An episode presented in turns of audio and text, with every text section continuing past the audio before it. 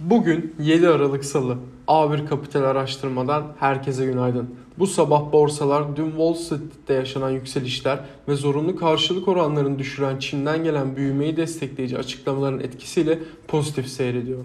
Her ne kadar vaka sayılarındaki artış devam etse, bazı ülkelerde yeni önlemler gündeme gelse de A B D endekslerindeki yükselişte omikron varyantına yönelik endişelerin azalması etkili oldu. Bu sabah yayımlanan gümrük verilerine göre Çin'de Kasım ayında ihracat yıllık yüzde yirmi iki arttı ve ithalat yüzde otuz bir virgül yedi arttı. Çin'in ihracat büyümesi güçlü bir yuan, zayıflayan talep ve artan maliyetlerin baskısıyla Kasım ayında ivme kaybetti. Ancak ithalat büyümesi hızlandı ve beklentilerin oldukça üzerinde geldi ve daha güçlü yerel faaliyeti işaret etti. I M F'ye göre mevcut fiyat artışlarının geçici gözükmesi nedeniyle Avrupa Merkez Bankası ultra gevşek para politikasını devam ettirmeli. I M F'nin dün akşam yayınladığı değerlendirmede temel enflasyon dinamiklerinin orta vadede zayıf kalması beklenirken E C B geçici enflasyon baskılarını gözden geçirmeli ve yüksek derecede destekleyici para politikası duruşunu korumalıdır denildi.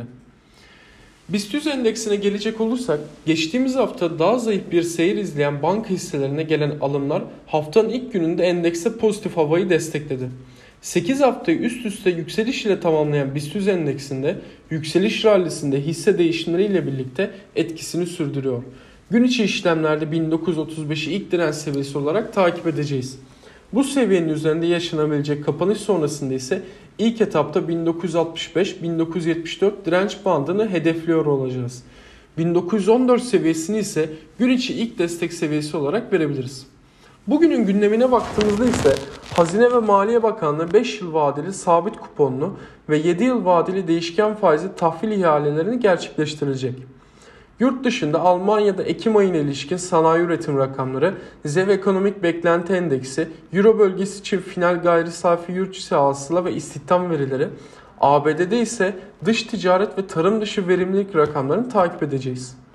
Herkese iyi seanslar, bol kazançlar.